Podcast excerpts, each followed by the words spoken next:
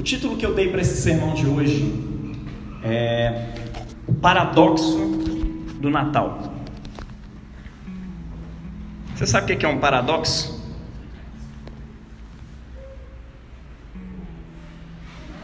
Enfim, eu não vou ficar te explicando o que é paradoxo aqui não. Eu vou... Você vai ver o paradoxo no meio do, do sermão. O paradoxo é quando uma coisa está muito óbvia, mas de repente não era daquele jeito. Esse é de um jeito completamente diferente, talvez até contrário, mas aquele jeito cumpre o propósito que era para ser. Sei lá, alguns paradoxos, né? É na pobreza que mora a verdadeira riqueza, tá vendo aí o paradoxo? Essas coisas assim. Bom, o paradoxo do Natal. Hoje nós começamos esse culto com o Mateus lendo maravilhosamente aqui para gente e recitando Isaías 9, versículos 2 a 7. E nós cantamos também o Isaías 9, algumas partes dele, né? Não do 2 ao 7 inteiro. Mas que diz: Um menino nos nasceu, um filho nos foi dado. Deus está prometendo ali o fim da guerra, você sacou? Ele está dizendo assim que as botas e as roupas de guerra revolvidas em sangue serão servidas unicamente naquele tempo para serem queimadas, para ser combustível para o fogo. Você está entendendo o sentido dessa profecia? As profecias bíblicas anunciam que um rei maravilhoso iria chegar nesse mundo e por meio desse rei a própria paz de Deus iria reinar. E em alguns momentos das profecias parece que é o próprio Deus, criador do céu, que está vindo para a terra governar. E as pessoas começam a dar um nome para essa parada de reino de Deus. Já ouviu falar essa, essa expressão? Reino de Deus? Então, quando Jesus chega nesse mundo, essa expressão era bastante comum. Reino de Deus era uma expressão bastante comum. E todo mundo esperava a chegada do reino de Deus e todo mundo imaginava como o reino de Deus seria. Os fariseus acreditavam que o reino de Deus seria um tempo em que as pessoas seriam bem morais, né? que os judeus seriam judeus de verdade, ia guardar o sábado direitinho, não iam cometer nenhum delito, iam pessoas completamente morais e santas, sabe aquela santidade moral legalista? Né? Os essênios não acreditavam mais no templo, no sistema do templo e tudo mais, então eles acreditavam num tipo de reino de Deus anárquico, fora do sistema, todo mundo para o deserto e buscando a glória de Deus ali, vivendo uma vida ascética e pobre. Os saduceus acreditavam que o reino de Deus já tinha se estabelecido através do reino dos homens. Eles acreditavam que o reinado de Herodes e o reinado de Júlio César estava tudo alinhado com o reino de Deus. É tipo pessoas que hoje acreditam que o reino de Deus vem por meio do Lula, ou talvez pior, pessoas que acreditam que o reino de Deus veio por meio de Bolsonaro, ou que o reino de Deus teria vindo se Ciro ou Tebet fossem eleitos. Sabe? Pessoas que alinham as coisas e acreditam piamente que o reinado humano é a mesma coisa que o reinado divino, que a política de Deus é a mesma política dos homens. Meus irmãos, os saduceus estavam enganados. Por isso você que acredita nesse tipo de esperança também está enganado, enganada. O reino de Deus não está alinhado com nada disso. Em alguns momentos ele parece com algumas coisas que estão se formando. Ao longo da história, por causa da igreja, por causa da ação cristã no mundo, salgando o mundo, mudando o mundo, uma nova perspectiva sobre a mulher foi sendo construída por causa do Evangelho de Jesus. Foi porque Jesus veio nesse mundo. A chegada de Jesus nesse mundo transformou a história da mulher, a forma como se via a mulher, na Bíblia, a forma como se via a mulher ao longo da história, a forma como se via outras raças. E bem no início da história da igreja, guerras começaram a acontecer e foram resolvidas em Cristo Jesus e por causa dele. E lá no século XVIII, homens de Deus como William Wilberforce, um anglicano que queria ser pastor, e o pastor dele deu um ótimo conselho: olha, sai daqui, está cheio de pastor. Vai lutar aonde você deveria lutar.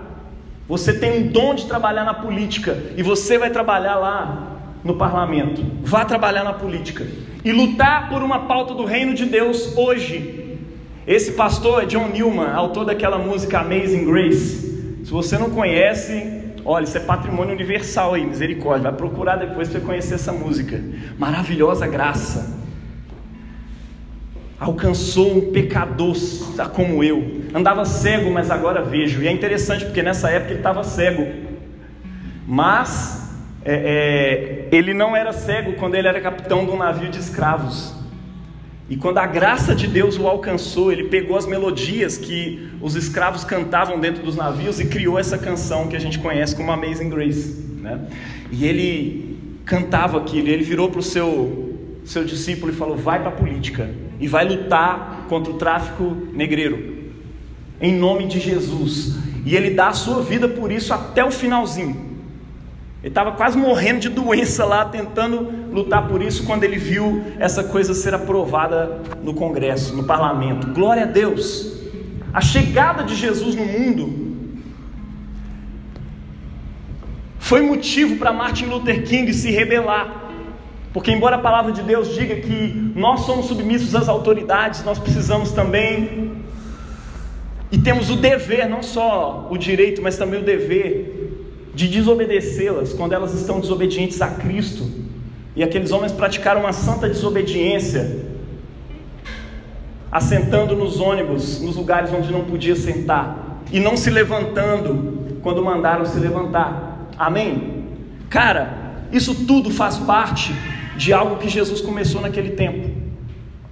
Faz parte do reino de Deus. Mas não confundamos o reino de Deus com nenhuma dessas coisas. O reino não é isso. Isso faz parte. Assim como faz parte a justiça, assim como faz parte a moralidade também.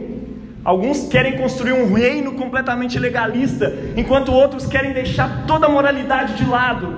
Falar o reino de Deus é justiça social. Não, meu irmão. O reino de Deus envolve tudo isso. É santidade e justiça. Pessoas que andam diante dele em santidade e justiça para sempre. É assim que os profetas anunciaram e é assim que é. Amém? Então, cada, cada pessoa naquele tempo tinha uma visão sobre como se traria o reino de Deus. E Jesus tinha a dele. Rasguem suas agendas. O reino de Deus vem por meio de mim. O livro, o, o livro de Isaías 2 a 7, ele está dizendo isso: olha, vai vir paz sem fim sobre esse mundo. Quando o reino de Deus chegar nesse mundo, a paz vai reinar, justiça e paz vão se beijar. As roupas de guerra vão servir nada mais, nada menos do que combustível para o fogo. Sabe o que é isso? Vão se cessar todas as guerras, e você pode aplicar isso ao seu coração. Os conflitos e guerras que você vive também se cessam. Mas por quê? Porque o reino de Deus chegou. E a forma como Isaías 9 diz isso é: porque um menino nos nasceu, um filho nos foi dado. Mas não é qualquer filho. Esse filho, o governo está sobre os seus ombros. O seu nome, ele vai ser nomeado como maravilhoso conselheiro. Ele vai ser nomeado como Deus Todo-Poderoso, Deus Forte, Pai da eternidade, Príncipe da paz. Meu irmão, é assim que ele é nomeado entre nós. Ele é o príncipe da paz, ele é a nossa paz. A nossa esperança de paz não pode estar numa agenda política, a nossa esperança de paz não está numa agenda ideológica, a nossa esperança de paz está em Jesus. Muitas pessoas nessa eleição ficaram completamente desoladas, achando que a esperança acabou. Se Bolsonaro tivesse vencido, o mesmo teria acontecido com outra parte do Brasil que estaria confiando completamente no governo de Lula e Alckmin, que não tem nada a ver um com o outro, mas o pessoal estaria ali comemorando, estaria ali chorando porque não aconteceu. Estamos desolados. Não, não estamos desolados. Sabe por quê? O seu príncipe não é Lula, não é Bolsonaro. O seu príncipe não são os príncipes desse mundo. O seu príncipe ele é nomeado como príncipe da paz. Jesus. Amém? Glória a Jesus. Gente, crianças nascem o tempo todo. Essa profecia está dizendo: olha, a paz vai reinar, cara. O fim da guerra chegou, porque um menino nos nasceu. Crianças nascem o tempo todo, elas trazem alegria para as mães. As mães se alegram. Até quem não quer ter filho fica alegre quando nasce uma criança, não é verdade? É sempre uma boa nova quando a gente. Até quando não é planejado, é uma boa nova. A gente planejou o João, ele veio seis meses antes. Ele planejou o Davi, veio um ano antes. Mas mesmo assim foi uma boa nova. Quando a gente ouviu, a gente abriu assim, nossa, eu vou enfrentar isso tudo de novo, mas glória a Deus. Gente, quando Davi nasceu, eu comecei a chorar, cara. Eu não sei, um misto de emoções que eu estava sentindo ali naquele momento. Eu estava chorando de alegria por causa da chegada do Davi. Imagino que o mesmo aconteceu com Gustavo e com outros aí que tiveram filhos, né? Com Marcos. Estou falando só do pai, porque mãe não precisa nem dizer, né? É sempre uma boa nova, né? Filhos são parte da promessa de que Deus não desesperançou da terra. Raniero canta lá a messa, né? Ele diz isso: os filhos são a parte da promessa de que Deus não se esqueceu da terra. As crianças ainda estão nascendo, mas essa criança que nós estamos celebrando hoje, nesse Natal, a criança que dá sentido a essa palavra Natal, tem um nascimento diferente. Por que, que todos os povos, depois de dois mil anos, ainda celebram esse nascimento, né? Pessoas ateias, pessoas de outras religiões. Pessoas que acham que comemorar o Natal é pecado, é errado. Todo mundo dá Feliz Natal um para o outro. Todo mundo vai comer o pavê dia 24 para 25. Arroz com passas, essa coisa toda. Não tem como, mesmo que você seja contra o Natal, você vai encontrar e vai se deparar com o Natal na sua frente, porque alguém vai estar comemorando esse negócio. Pode estar secularizado, mas você vai entrar no shopping e vai ver decorações de Natal. Você vai andar pelas ruas e vai ver decoração de Natal. Por que dois mil anos depois ainda se celebra o nascimento dessa criança, né? Todo mundo celebra. Parece um inconsciente coletivo diante da grande generosidade de Deus que a Maélia acabou de ler aqui. Deus foi generoso conosco, mas Ele nos deu um presente muito superior a qualquer presente que nós poderíamos ter recebido em nossas vidas. E hoje, em seu inconsciente coletivo, talvez a humanidade dá presentes no dia que se comemora o nascimento dele. Forte isso, né? Esse bebê é diferente. Esse Natal é diferente. Por quê? Porque o governo está sobre os seus ombros. Grande e crescente será o seu governo e a sua paz não terá fim. A promessa é essa: a paz dele não vai ter fim. A paz que existe nesse mundo, meu irmão, é armada, tem uma pistola apontada na cabeça, e assim quem não faz aquilo que é ordenado, na é verdade? Mas a paz dele, meu irmão, entra no coração encarna dentro de nós, cria um ecossistema de amor. Ele vem consolidar a justiça não é uma paz sem justiça e nem uma justiça sem paz. Você está entendendo? Não é aquela justiça que muitas vezes pessoas se enganam dentro de movimentos sociais para poder promover. Uma justiça que cria ódio entre brancos e negros, homens e mulheres, héteros e homossexuais. Não é esse tipo de justiça, não é esse tipo de paz que ele promove. Você imagina, o reino dele é fundado em misericórdia, meu irmão. Você fala, ah, eu creio no reino de Deus, sim. Esse reino é firmado em misericórdia. Você tem sido misericordioso. É fundado em justiça, igualdade, perdão. Perdoar as pessoas é uma coisa difícil, meu irmão, principalmente os dentro da sua casa. Você diz que ama o Rei da Paz, mas você não consegue ficar em paz dentro da sua casa. Isso precisa acabar. Sabe como que você honra esse menino que é príncipe da paz, perdoando, reconhecendo o reinado dele, reconhecendo que o reinado dele é de misericórdia. E aí, quando você vê seu irmão errar pela terceira, quarta, quinta vez, você ainda assim o perdoa, porque você é misericordioso. Deus é misericordioso. Não teve outro motivo senão a sua misericórdia para que ele pudesse nos perdoar. Não teve outro motivo senão o amor dele para que ele pudesse enviar o seu próprio filho e encarná-lo como um de nós, sofrendo o risco de uma morte, sem ter um lugar para nascer. Você está em noção disso, mano?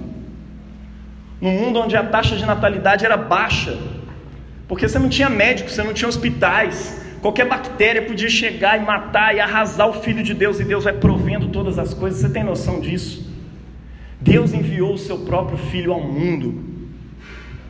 Ele não tem outro motivo senão amor e misericórdia.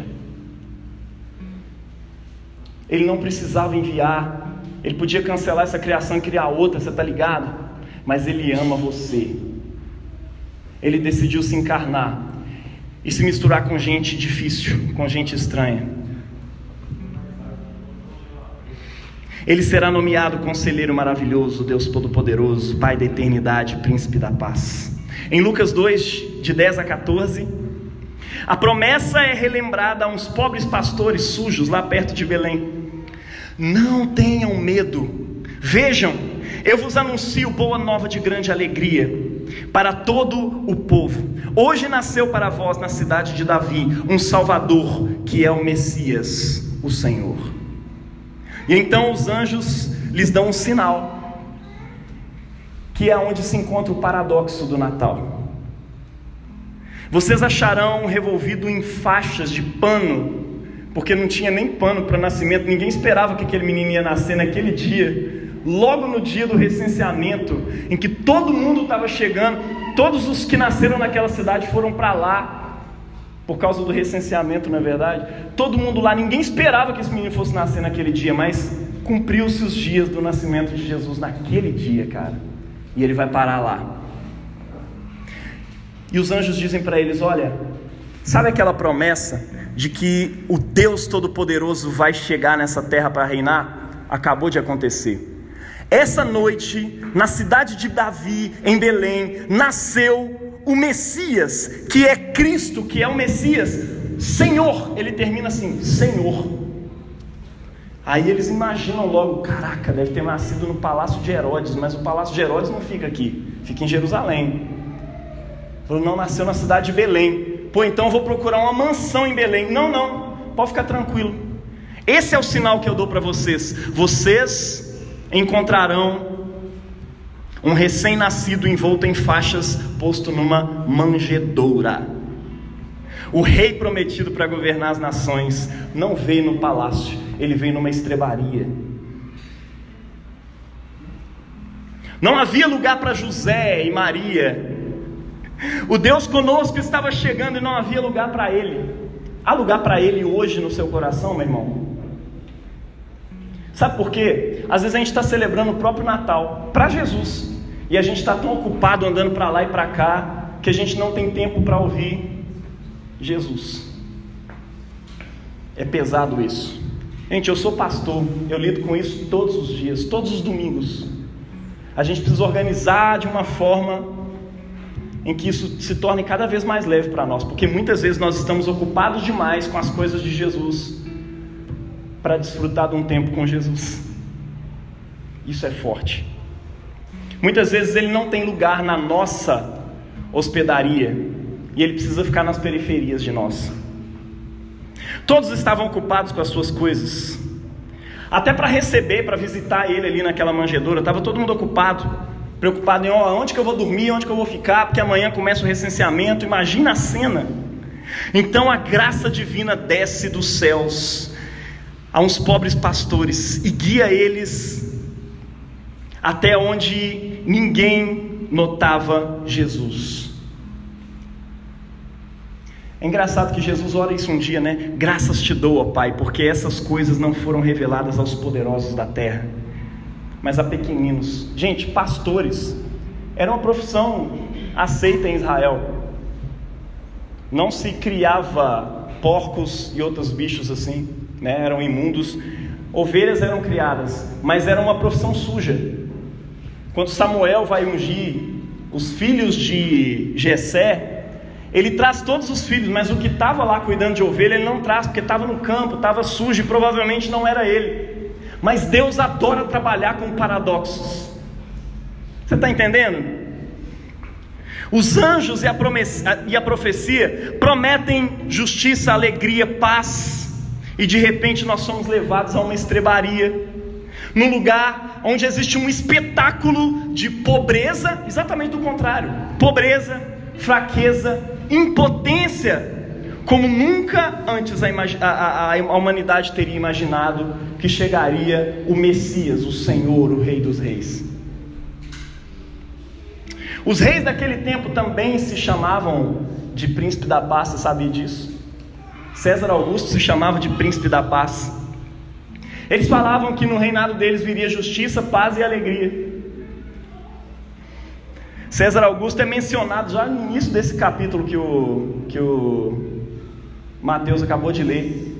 Para quê? Para mostrar um paralelo, fazer um paradoxo entre o rei desse mundo e o rei que estava nascendo. O rei desse mundo mandando nas pessoas, dizendo para onde elas têm que ir. E de repente, o filho de Deus está nascendo nesse mundo ali, submisso inclusive a essa autoridade temporal de Júlio César, de, de César Augusto. Você está entendendo?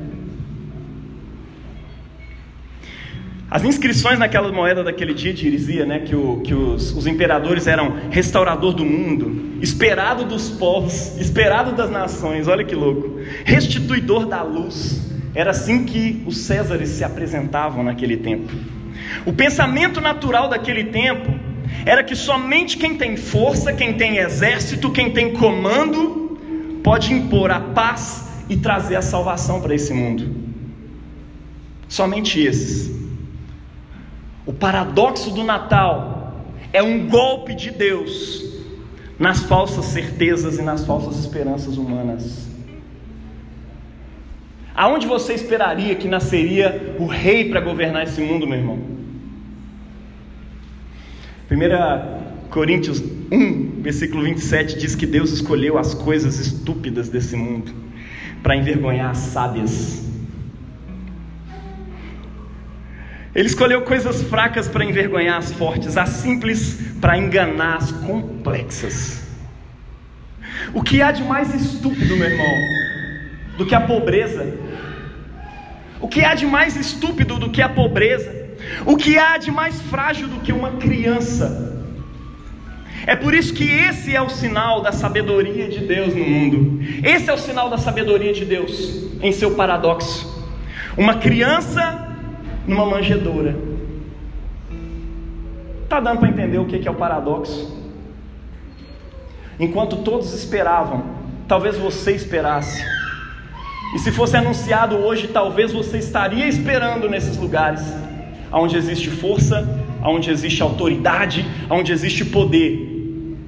E ele vem na fraqueza de uma criança, na vulnerabilidade de uma criança nasce o Senhor dos Senhores.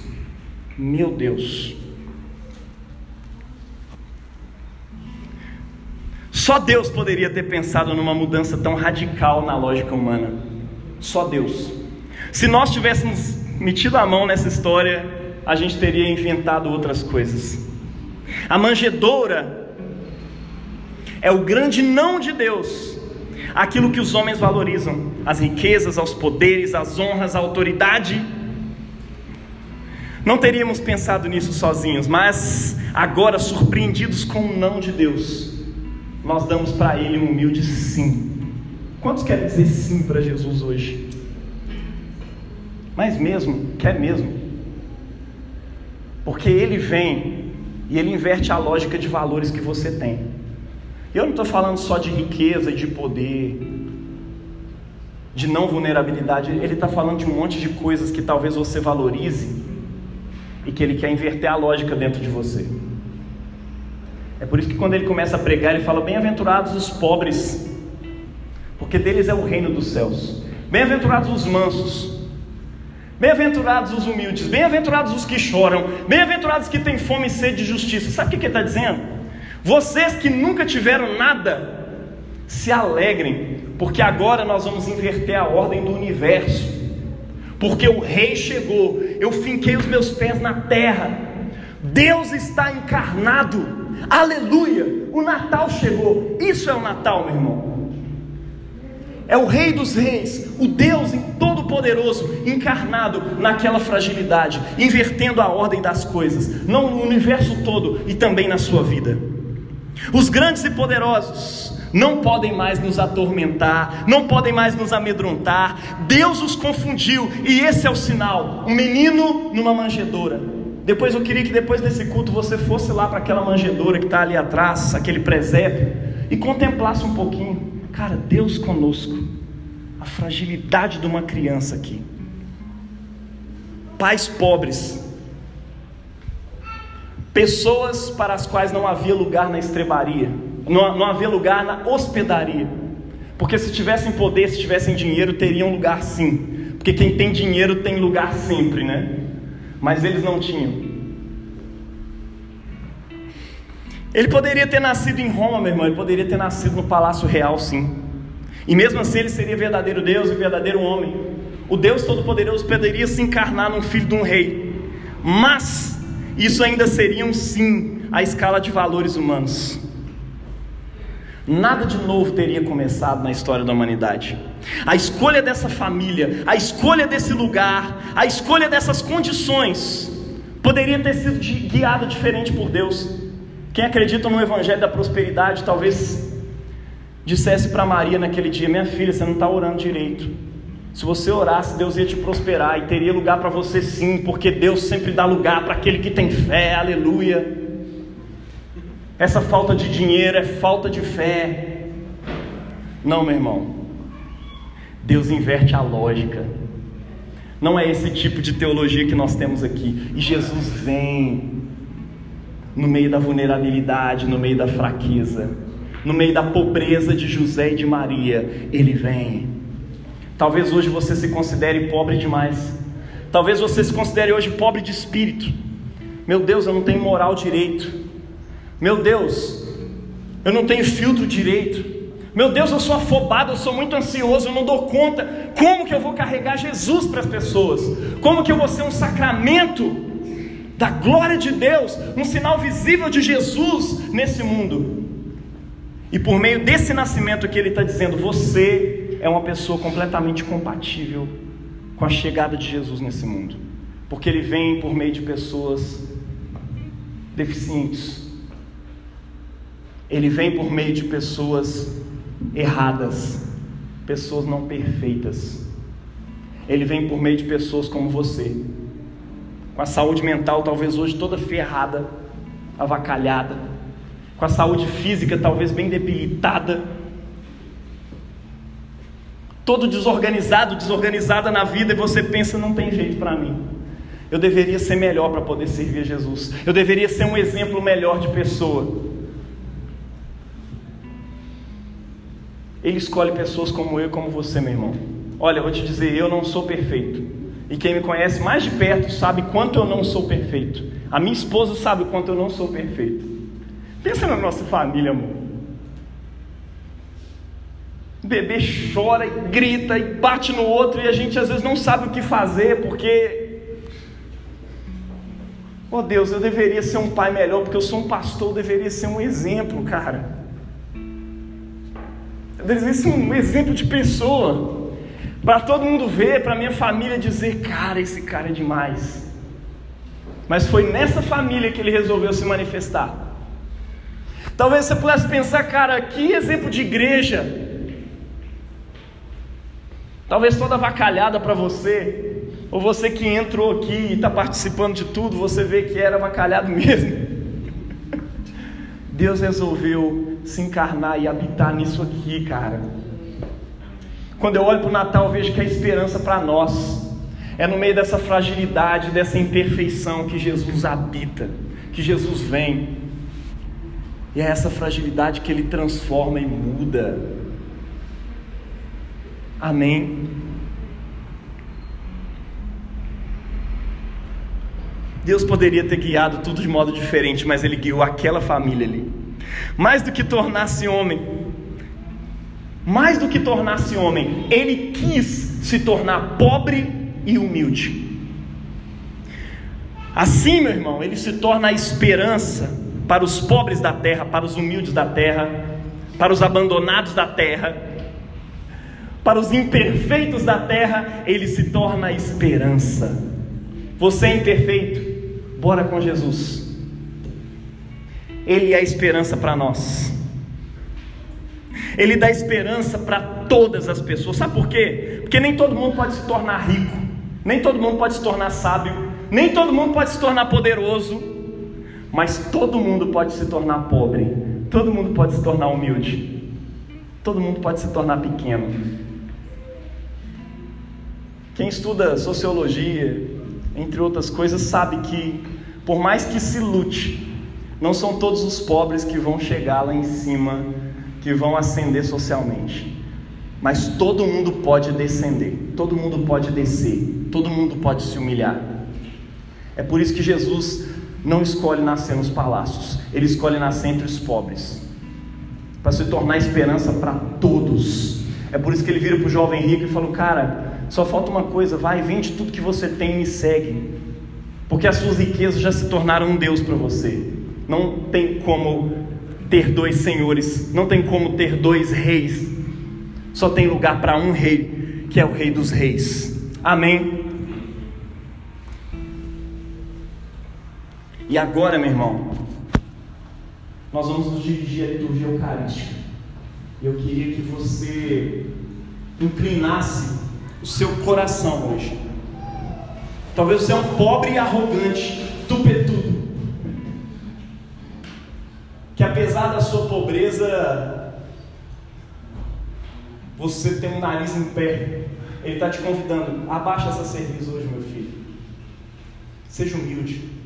Ouça as pessoas, ouça conselhos, ouve seu pastor, ouve sua liderança, seja humilde, porque o reino de Deus caminha onde caminha a humildade. O caminho do reino é o caminho da humildade. Abra mão das suas riquezas, seja generoso com o pobre, seja generoso com o reino, seja generoso com a igreja de Jesus, seja generoso como Deus foi generoso com você, meu irmão. Abra mão dos seus horários por Ele. Que esse ano seja diferente para você.